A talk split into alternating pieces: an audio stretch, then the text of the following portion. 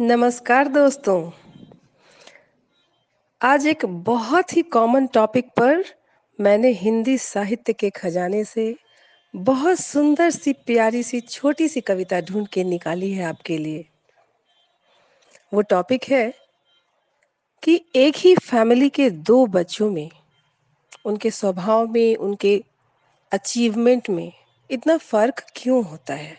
अक्सर parents guardian इसके लिए बहुत चिंतित होते हैं और स्ट्रेंज भी फील करते हैं कि एक ही फैमिली के दो बच्चों में इतना डिफरेंस क्यों?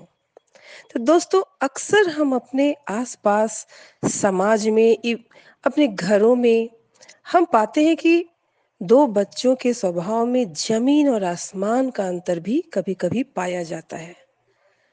ताजुब होता है हमें कि घर का एक बच्चा पढ़ लिख कर अपना कैरियर बनाकर और बहुत ही मधुर, मीठे स्वभाव के साथ इतने कॉन्टैक्ट्स डेवलप करता है और सफलता की सीढ़ियाँ चढ़ता चला जाता है। और वहीं उसी फैमिली का दूसरा बच्चा किसी उल्टी ही दिशा में चल पड़ता है और अपने चिड़चिड़े और खराब स्वभाव से जीवन में सफलता हासिल नहीं कर पाता और कई बार फ्रस्ट्रेट होकर रह जाता है। कहीं हम देखते हैं कोई आस्तिक है तो उसी फैमिली में कोई नास्तिक बन जाता है। कोई बच्चा हमेशा जिद करता है सामान के लिए, चीज़ों के लिए, और दूसरे को जो मिल गया उसी में खुश हो जाता है। तो आखिर ऐसा क्यों होता है? क्यों इतना डिफरेंस पाया जाता है? इस बड़े से बिग क्वेश्चन का बहुत ही सिंप्लिसिटी के साथ इस कविता में कवि ने आंसर किया है। कविता है फूल और कांटा और इसको लिखने वाले कवि का नाम है अयोध्या सिंह उपाध्याय हरियोध उनका सरनेम है। तो इस कविता में कवि ने फूल और कांटों का उदाहरण देते हुए इस बात को बहुत ही अच्छे तरीके से समझाया है कि ये क्यों होता है? कवि का कहना है कि प्राकृतिक गुण अलग होना एक बहुत बड़ा कारण है। प्राकृतिक गुण अलग होता है, इसलिए उनके व्यवहारिक गुण भी अलग हो जाते हैं। आइए कविता को सुनकर हम कुछ ज़्यादा अच्छे से समझ पाएँगे। है जन्म लेते जगह में एक ही एक ही पौधा उन्हें है पालता, रात में चमकता चाँद उन पर, एक सी ही चांदनी है डालता। मेघ उन पर है बरसते एक से, एक सी उन पर हवाएँ हैं बही। पर हमें यह दिखलाता है, ढंग उनके एक से होते नहीं। फूल और कांटे एक ही पौधे पर जन्म लेते हैं। आप गुलाब के फूल का एग्ज़ाम्पल ले सकते हैं। उनका पालन, पोषण एक ही जैसे क्लाइमेट में, एक ही जैसे माहौल में होता है। कोई फ़र्क नहीं होता है। हवा जब चलती है तो दोनों को एक ही जैसा सहलाती है। वो कभी ये डिफरेंस नहीं करती है कि फूल को थोड़ी सी ज़्यादा प्यार से सहला दिया जाए और कांटे को रगड़ दिया जाए।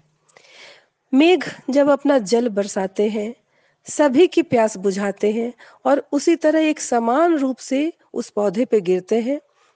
कांटा या फूल या पत्तियाँ, वो किसी में डिफरेंस नहीं करते।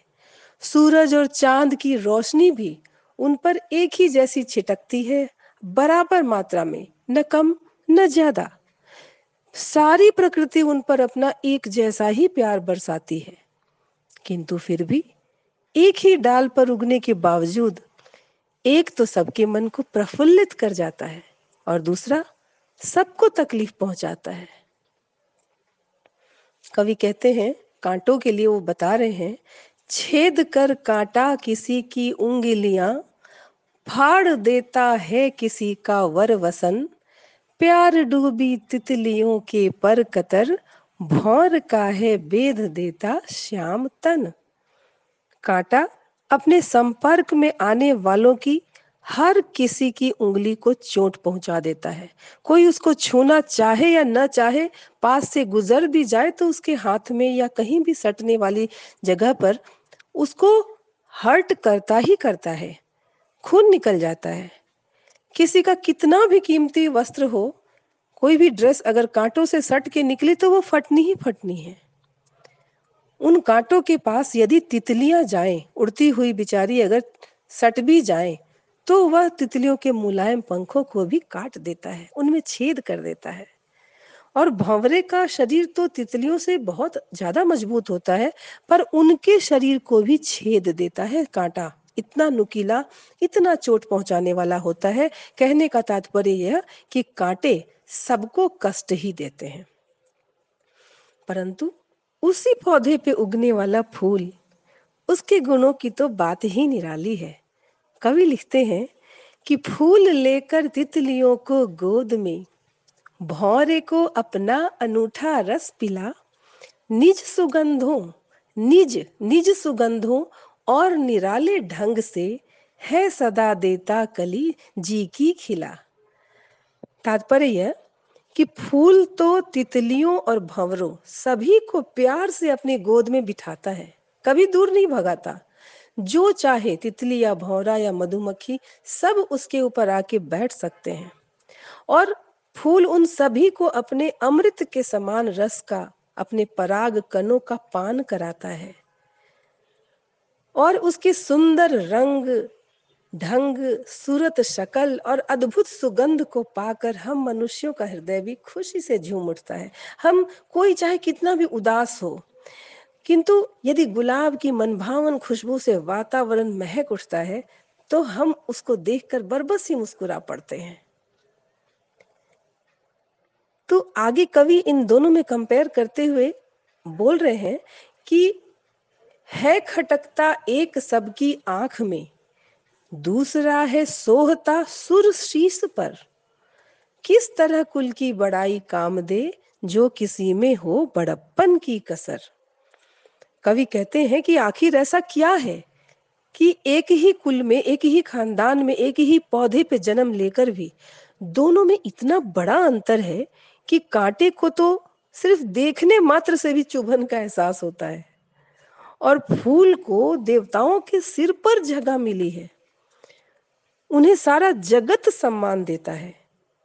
तो इन सारे प्रश्नों का उत्तर आखिरी एक पंक्ति में कवि ने दे दिया है कि किसी में भी अपने अंदरूनी गुणों में ही अगर कमी हो तो किसी भी उच्च कुल का होने से कोई फ़र्क नहीं पड़ जाता, कोई सम्मान नहीं मिल जाता। कांटों का तो स्वभाव ही है दुख देना। वह तो अपने दुर्गुण के कारण अपने गुलाब के पौधे का भी नाम डुबो देता है। लेकिन फूल का तो गुण ही है सुख देना, सुगंध देना।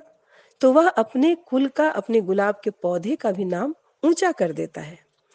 इसी प्रकार पूरी कविता का निचोड़ ये है कि यदि हम मनुष्यों के स्वभाव में, हमारी अंदरूनी सोच में, हमारे गुणों में ही कमी है तो सिर्फ़ ऊँचे खानदान में जन्म लेने से हमें प्रतिष्ठा नहीं मिलने वाली।